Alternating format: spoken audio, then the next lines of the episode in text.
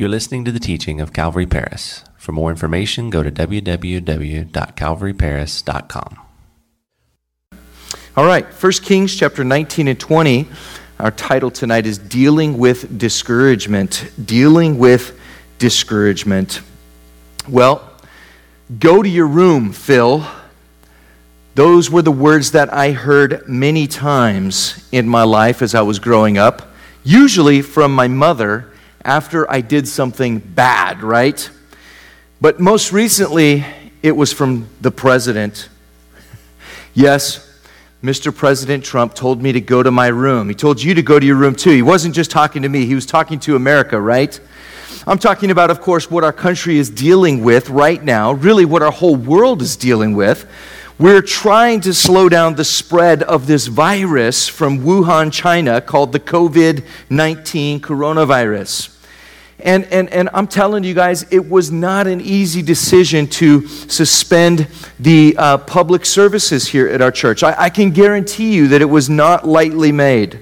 The decision was made after seeking the Lord and praying and discussion, but that decision to ask all of you guys to stay home was very difficult to make because we love you guys and we love to meet together for fellowship. In fact, you guys know as human beings, God created us for fellowship. We need each other. He made us to come together. So having to be apart is really hard. And choosing for the greater good to not gather publicly during this time, it's a hard choice. It's hard for me, it's hard for you. And I'll be honest with you guys, it's got me down a little bit. I'm, I'm, I'm a little bit discouraged by not getting to meet with you, especially during this time. It's a very meaningful time in my life. But thankfully, that's exactly what we're talking about tonight in our passage. For those of you who attend church here at Calvary Chapel, you know that our MO is going through the Word verse by verse, book by book, chapter by chapter and so it's not surprising to us or to me that it just so happens that God planned it all out, that tonight we would be talking about fear and isolation and discouragement and depression. God is just awesome like that. That's just the way He is. So, how do you deal with setbacks and discouragement and depression and fear in your life? You see, we all have a choice, don't we, when it comes to those things discouragement and fear and anxiety. We can move forward in obedience to the Lord, or we can remain stagnant and self focused. Tonight, in our chapter, 1 Kings chapter 19, we're going to see how a man who was greatly used by God deals with fear and anxiety and discouragement and depression. So, as you're there in your homes, again, I'm picturing my family, gather for an online church Bible study. Grab your Bibles, guys. Open them up to 1 Kings chapter 19 and grab a notepad or open that note those notes on your phone and let's dive into the word of God and allow his Holy Spirit to speak to our hearts tonight through the word. So 1 Kings chapter 19 verse 1, we see some discouragement and depression here and fear. Verse 1, and Ahab told Jezebel all that Elijah had done and also how he had executed all the prophets with the sword. So let me pause right here after verse 1 and just fill you in on the context. If you remember Pastor Justin teaching last week, he covered the, the, the amazing story of how King, uh, or, or, how uh, Elijah, there on Mount Carmel, uh, went up against the 450 prophets of Baal. And he faced off with them to find out, it's like, hey, either God is God or Baal is God. We're going to decide this right now. So he threw down the gauntlet in a challenge. And you know the story. The priests and prophets of Baal, they danced themselves into a tizzy all around that altar and they were, you know, crying out to Baal and, and they were cutting themselves and they were dancing and praying and saying, Where are you, Baal? And Elijah was kind of, he was kind of, you know, jawing him a little bit. He was kind of like, Oh, maybe he's asleep or maybe he's using the restroom right now, you know, and he was just kind of ribbing them, you know, like any good prophet of God would do. And, and so they, they, they went crazy, right? And then Elijah gets his chance. And Elijah stands there and he says, No, wait, we're going to drench this sacrifice and altar with water first. So they, they dump water all over the sacrifice, if you remember. And then Elijah just says a simple prayer. And then I love what happens next. God just shows up and sends fire from heaven and boom, just burns up not only the sacrifice, not only the altar itself and, and, and everything there was turned to ash, but also completely dries up the water all the way around that altar. So, in just a, a monumental moment, a miraculous moment, Elijah triumphs over the prophets of Baal. And of course, the people realize, wow, Yahweh is God. These guys are frauds. So they gather them together and they execute all those prophets with the sword. And now, now all of a sudden, the word of this reaches Ahab's wife, Jezebel, King Ahab of the northern tribes. His Jeze- Jezebel, his wife, finds out what Elijah has done, and she uh, sends a messenger in verse 2. Look at verse 2. Then Jezebel sent a messenger to Elijah, saying, So let the gods do to me and more also if I do not make your life as the life of one of them by tomorrow about this time. So she issues a clear threat against Elijah's life. She tells him, I am going to hunt you down and kill you. She makes no uh, shadows about that threat. She makes it very clear. In verse 3, we continue on. It says, And when he saw that, he arose and ran for his life and went to Beersheba, which belongs to Judah, and left his servant there. But he himself went a day's journey into the wilderness and came and sat down under a broom tree. That's a tree that grows brooms, by the way, just in case you were wondering. But be that as it may, it, it, and then he prayed there day, that he might die. Notice his prayer. He says, It is enough. Now, Lord, take my life, for I'm no better than my father's. And then, as he lay and slept under a broom tree, Suddenly, an angel touched him and said to him, Arise and eat. Let's pause right here for just a second. Look, look at his prayer there. He says, Lord, take my life. I'm no better than my father's. You know, Elijah is really discouraged and really depressed right now. He's so depressed that he actually states that he would rather die right now. That's, that's what his state of his heart is at. I don't know about you, but, but have you ever, have you, you guys ever gotten to this place before? I mean, think about that. That's a pretty low place to be, but I would, I would bet that most of us have experienced something like this in our life. If your life has, you know, Eh, been touched by sin or by the, the fallenness of this world, there are times in our lives where I think all of us get really discouraged and we get really low. It says, but let's continue the story. I'll make some more comments on that in a minute. Look in verse 5. As he lay and slept under that broom tree, an angel touched him and said to him, Arise and eat. Then he looked, and there by his head was a cake baked on coals and a jar of water. So he ate and drank and lay down again. And the angel of the Lord came back a second time, touched him, and said, Arise and eat, because the journey is too great for you. So he arose and ate and drank, and he went into this, went in the strength of that food 40 days and 40 nights. Get that. 40 days and 40 nights as far as Horeb, the mountain of God. And then and there he went into a cave and spent the night in that place. And behold, the word of the Lord came to him, and he said to him, What are you doing here, Elijah? Verse 10 So he said, I have been very zealous for the Lord God of hosts, for the children of Israel have forsaken your covenant, torn down your altars, killed your prophets with the sword. I alone am left, and they seek to take my life. Let's pause here for a while tonight. What has happened to Elijah? What is going on in his life right now? Well, as is so often the case in real life, many people, as I spoke of before, experience discouragement and depression after their greatest achievements and victories. Yes, even me, Pastor Phil. You say, You, pastor, you experience discouragement and fear and anxiety? Oh, yes, even depression at times. I do.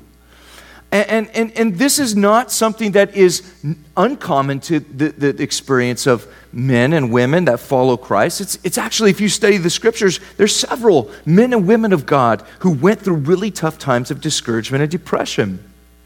Think about it. Elijah has just come from Mount Carmel. He witnessed God do an amazing work of sending down fire from heaven to consume the sacrifice and the altar there, which, by the way, were soaked in water. So he's just seen God do an amazing miracle. He's witnessed the people of Israel proclaiming that they would no longer follow Baal or, the, or his prophets, but instead they would turn back to the God of Israel. So there was a revival there.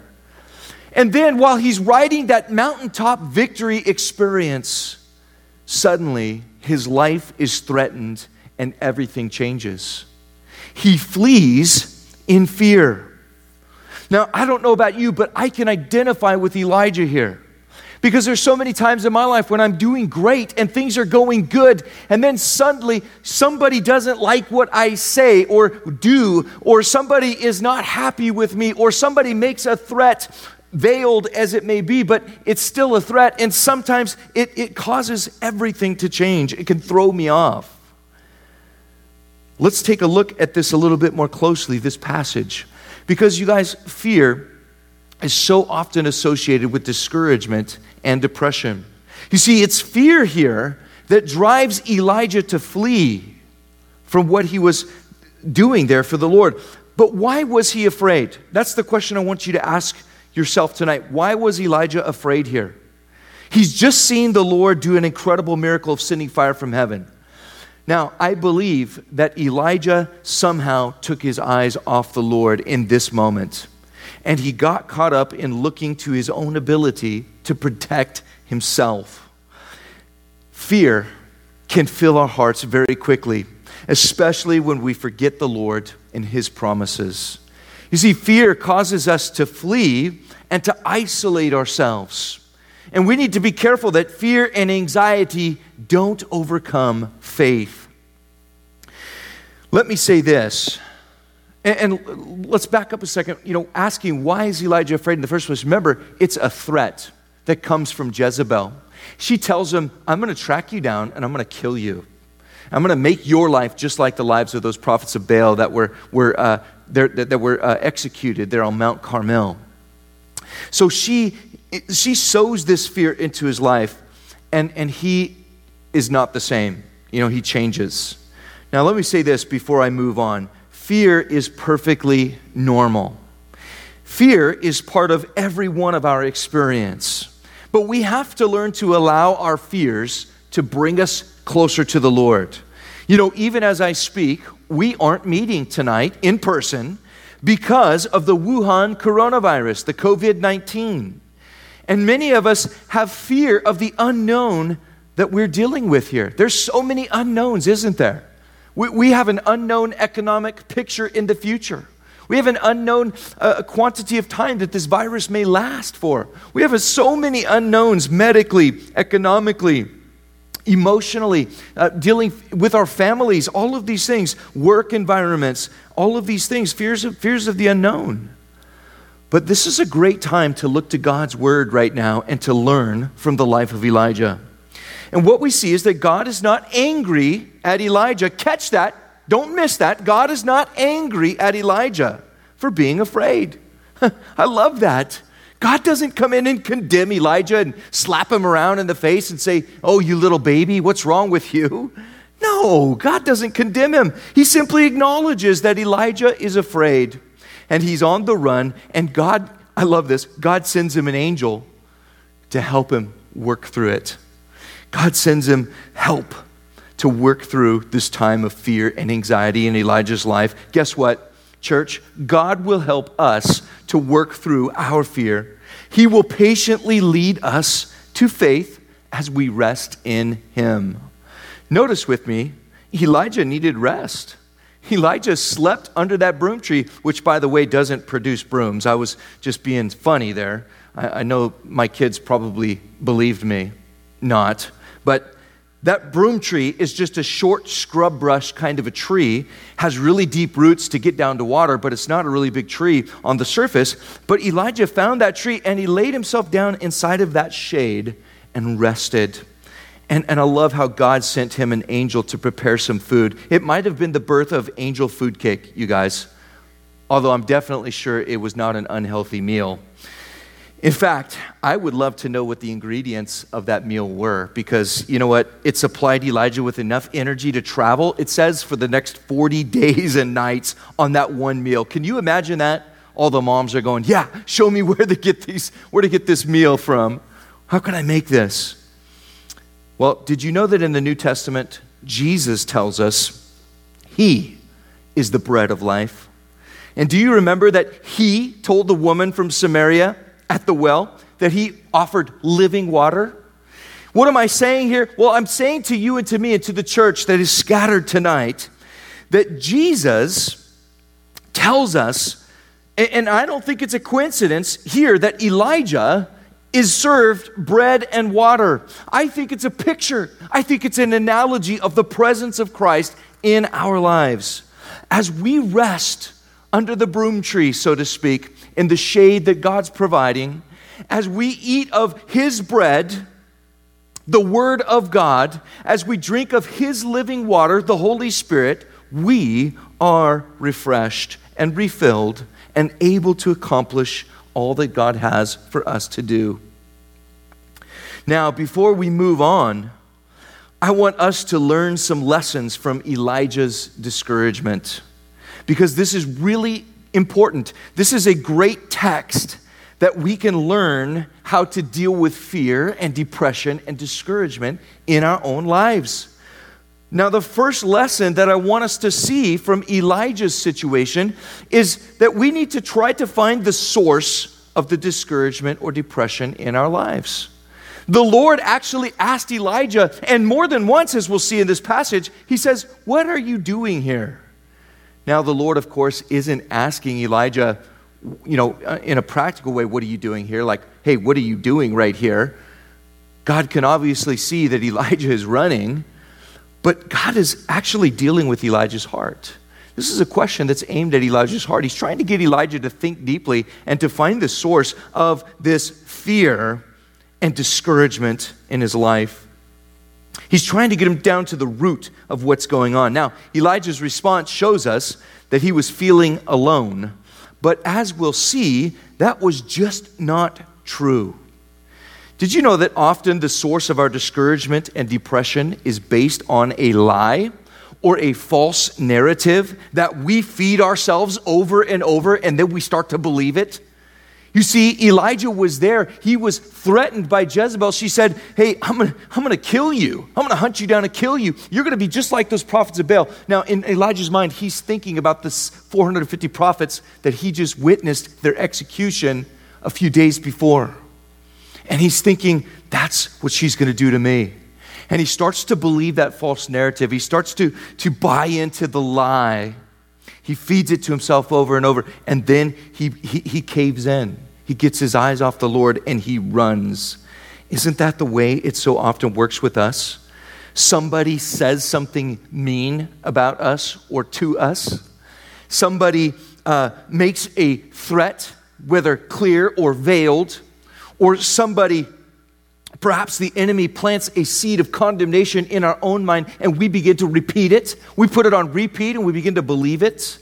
We feed it to ourselves over and over. So the Lord is asking this question What are you doing here? Where, where is your heart at, Elijah? Why, are, why are you on the run? And that's what we need to see too. The Lord wants us to try to find the source of that discouragement oppression. We need to find where it's coming from, what is causing it. Secondly, a second lesson we can get from Elijah's situation here is that we need to get some physical rest. We need rest. I'm just going to say it God created us to work six days and to rest for one day.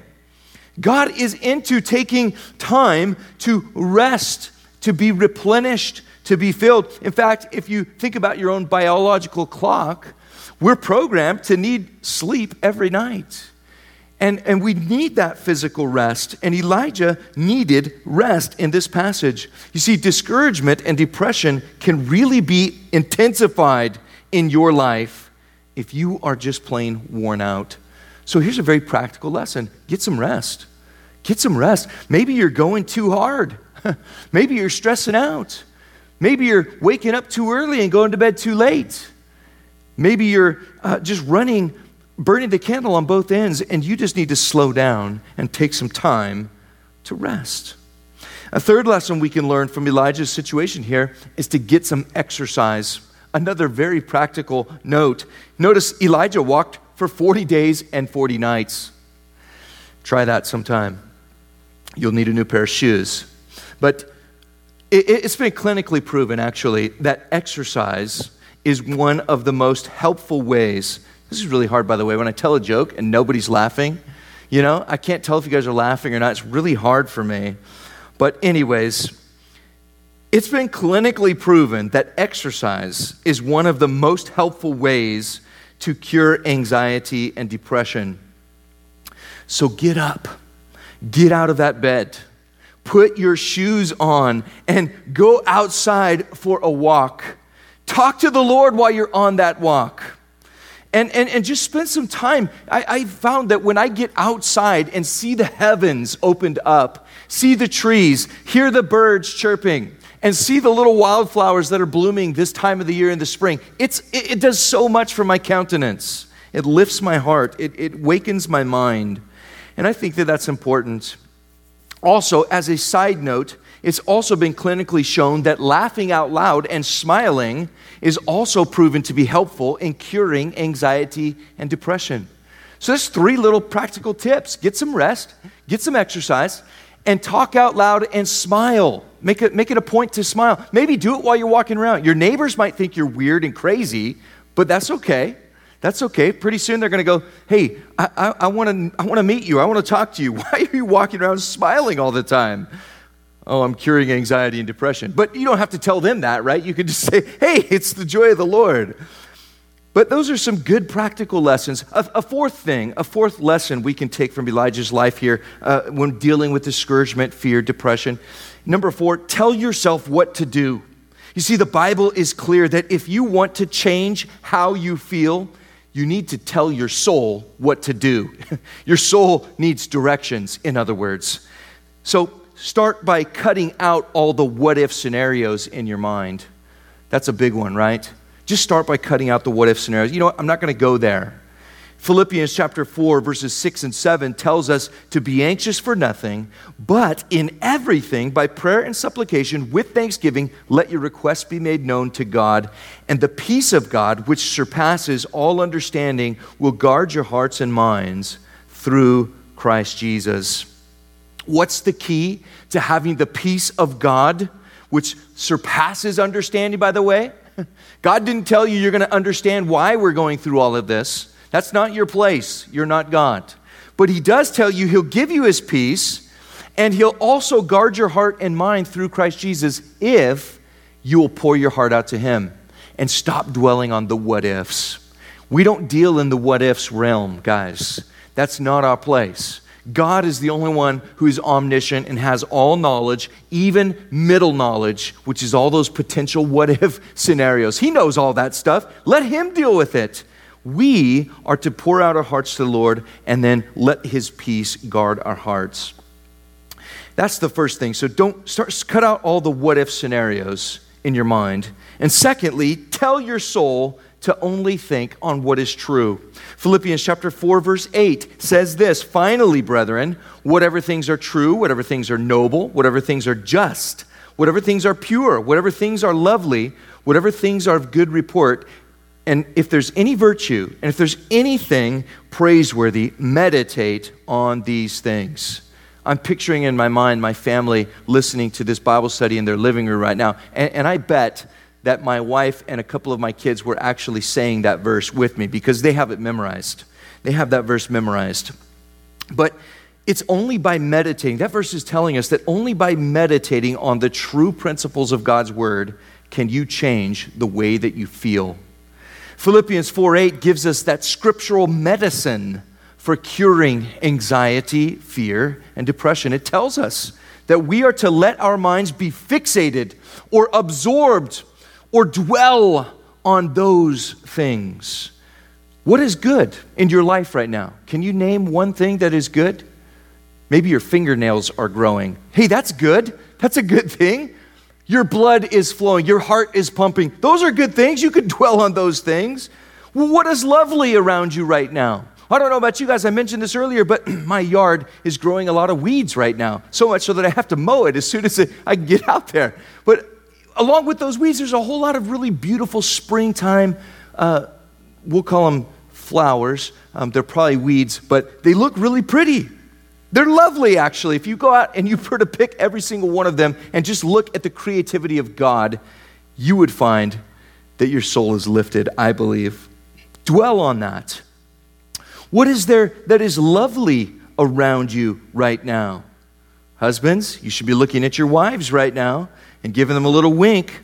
That might be something that scores you some good points, but, but be absorbed. What my point is, is that we need to be absorbed in thoughts about these things that the Word of God says. If all of you are filling your lives right now with Fox News or CNN or just news in general right now, that's not going to do you much good because it's not of good report, is it? Not to mention that it's probably not good reporting either, but I won't go there, right? I don't want to talk about that. But all of those things in the news right now, if we get fixated on that, yeah, I'm not saying don't read the news. We should be in the news. We need to be responsible. But there, there can be a, a, a sense that we get too much of that. And so then that's not good for us. So, what is of good report? Well, how about the good news of Jesus Christ? How about the grace of God? How about how much Jesus loves you? How about listening to what God says about you instead of to what the world is saying about you? Or that person at work or that person who ranted about you on, on, on social media or, or that threat that you're facing from the COVID 19 coronavirus. All of those things just instill fear. Those things just lead us into discouragement and depression. God says, no, we're not to dwell on those things. We're to go and we're to find what is good and we're to put our minds on that and we're to fill our minds with principles from God's word. Now, David David was a man who told his soul what to do. He said this He said, Bless the Lord, O my soul, and all that is within me, bless his holy name. Bless the Lord, O my soul, and forget not all his benefits. You see, King David dealt with depression.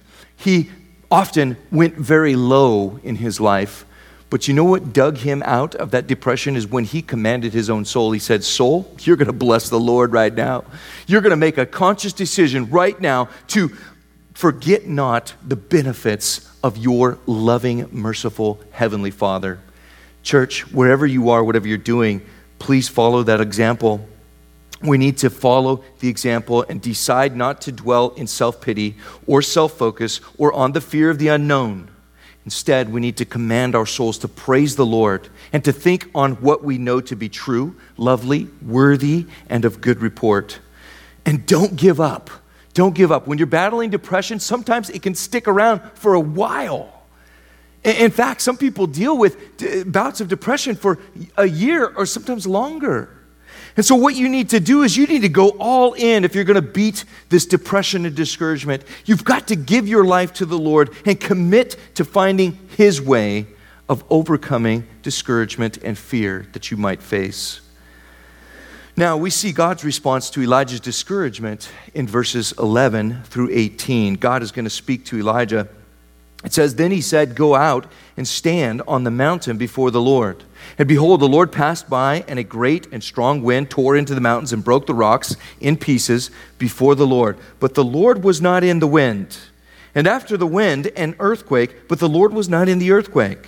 And after an earthquake, fi- a fire, but the Lord was not in the fire. And after the fire, a still small voice.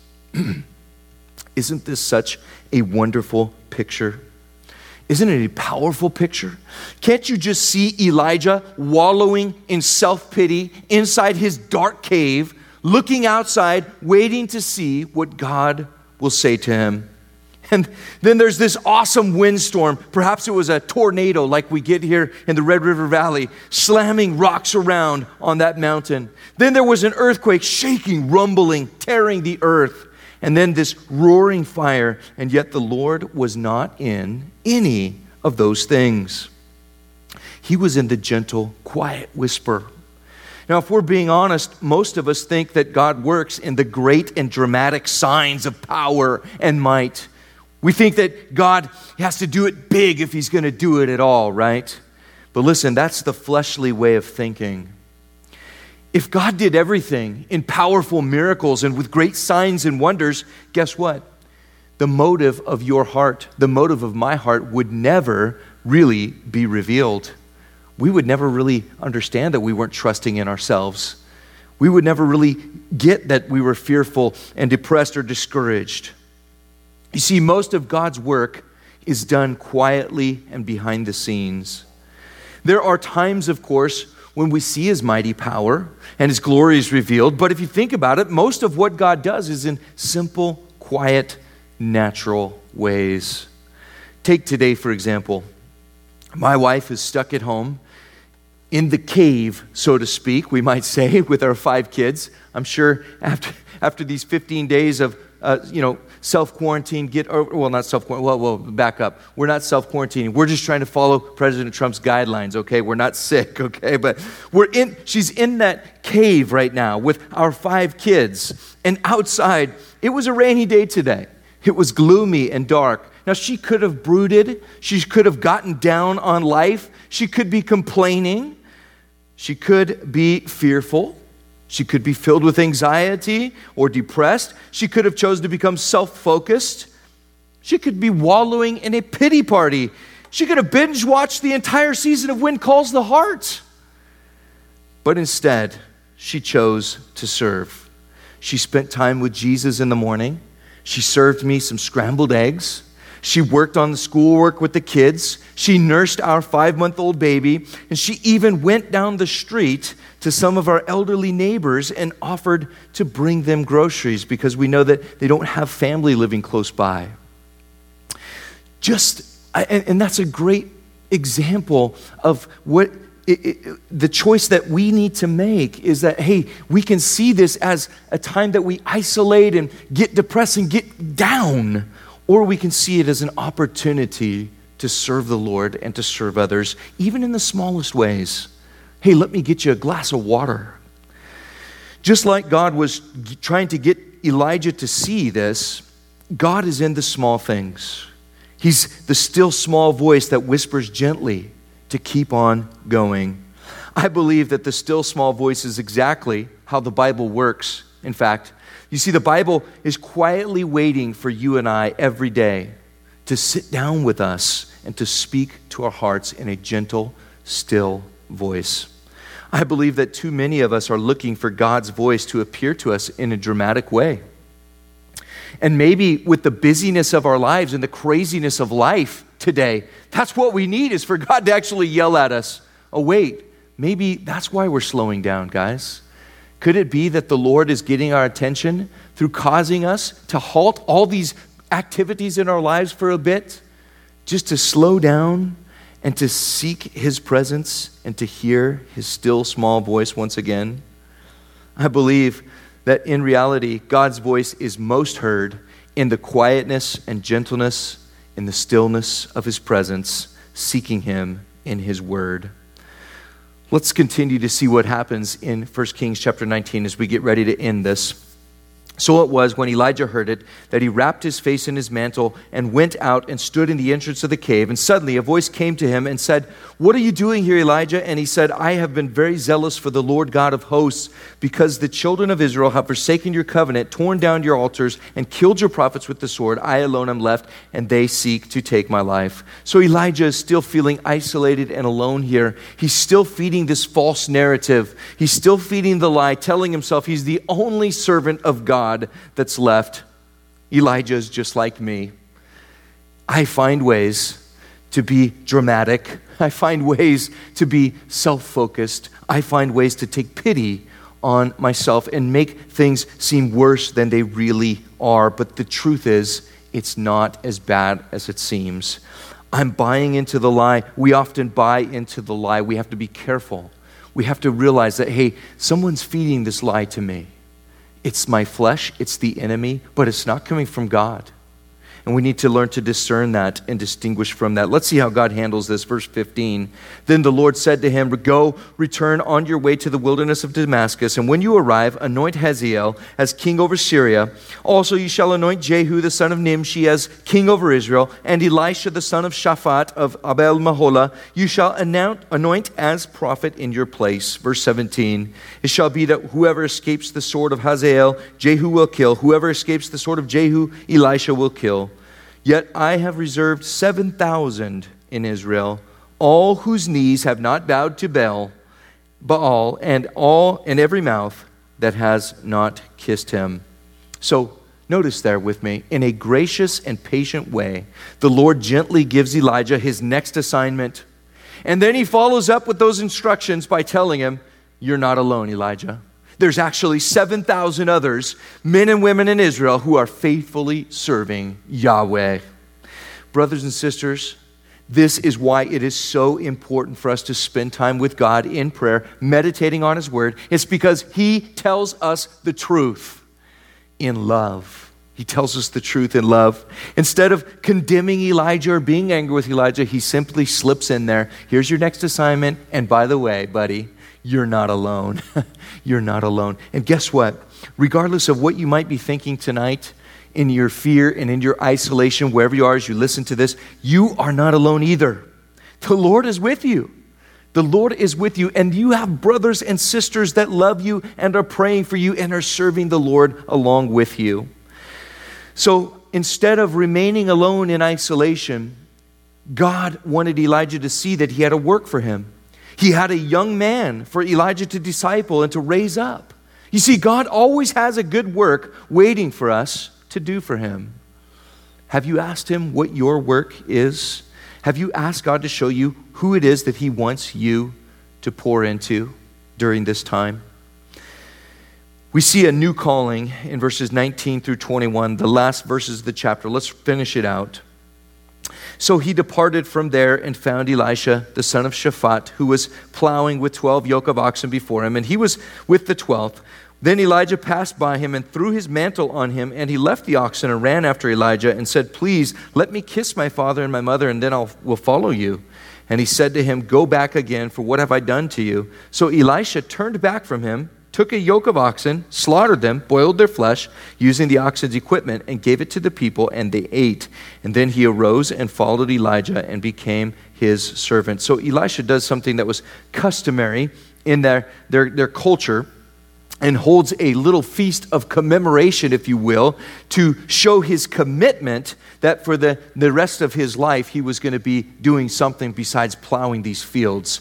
And so he offers two of the yoke or two of the oxen there and uh, gives a little celebration feast as he departs to go out to serve the Lord. Now, this would have made, meant that Elisha was probably a rich man, having 12 uh, yoke of oxen. oxen. But notice that Elisha did not put his riches before his calling. He put his calling to serve the Lord first. In fact, he even uh, went further than that. He, he takes the very sustenance that was bringing all of those riches to his family and he puts them on the altar and sacrifices them. What a great example of someone willing to commit himself 100% to the Lord's will and to cut all ties with his previous way of life. That's commitment. That's how you know he was all in. And this is a great example of someone who was humble enough to serve. He had a teachable spirit about him. And we know that he was not afraid to be the number two guy as he served Elijah now for the next six years of his life. You know, church, as, as I finish this tonight, I want to encourage you we see some great examples in this chapter, 1 Kings chapter 19. And we learn some great lessons. And that as we put these lessons into practice, we too will soon sense the presence of Jesus Christ filling our lives and flowing through our lives to reach and serve and bless other people. As we choose to listen to God and to serve Him by serving others, we'll soon have this sense of joy, this joy that comes from doing the Father's will instead of wallowing in the dark cave of self pity. So take time to number one, identify where those false narratives are coming from. What's the source of the lie that you're feeding yourself over and over that's getting you down? Number two, spend some time getting rested. Rest up. Number three, get some exercise. Get out there and put a smile on your face and enjoy God's beautiful creation. Make a, make a decision to do that. And number four, and most importantly, spend time getting into God's Word, meditating on His truth, and allowing you, you, the, the Word of God to command your soul into the path that you are to walk in. And get out there and serve others. That is how we overcome the spirit of fear, the spirit of anxiety, and the spirit of depression. Let's pray.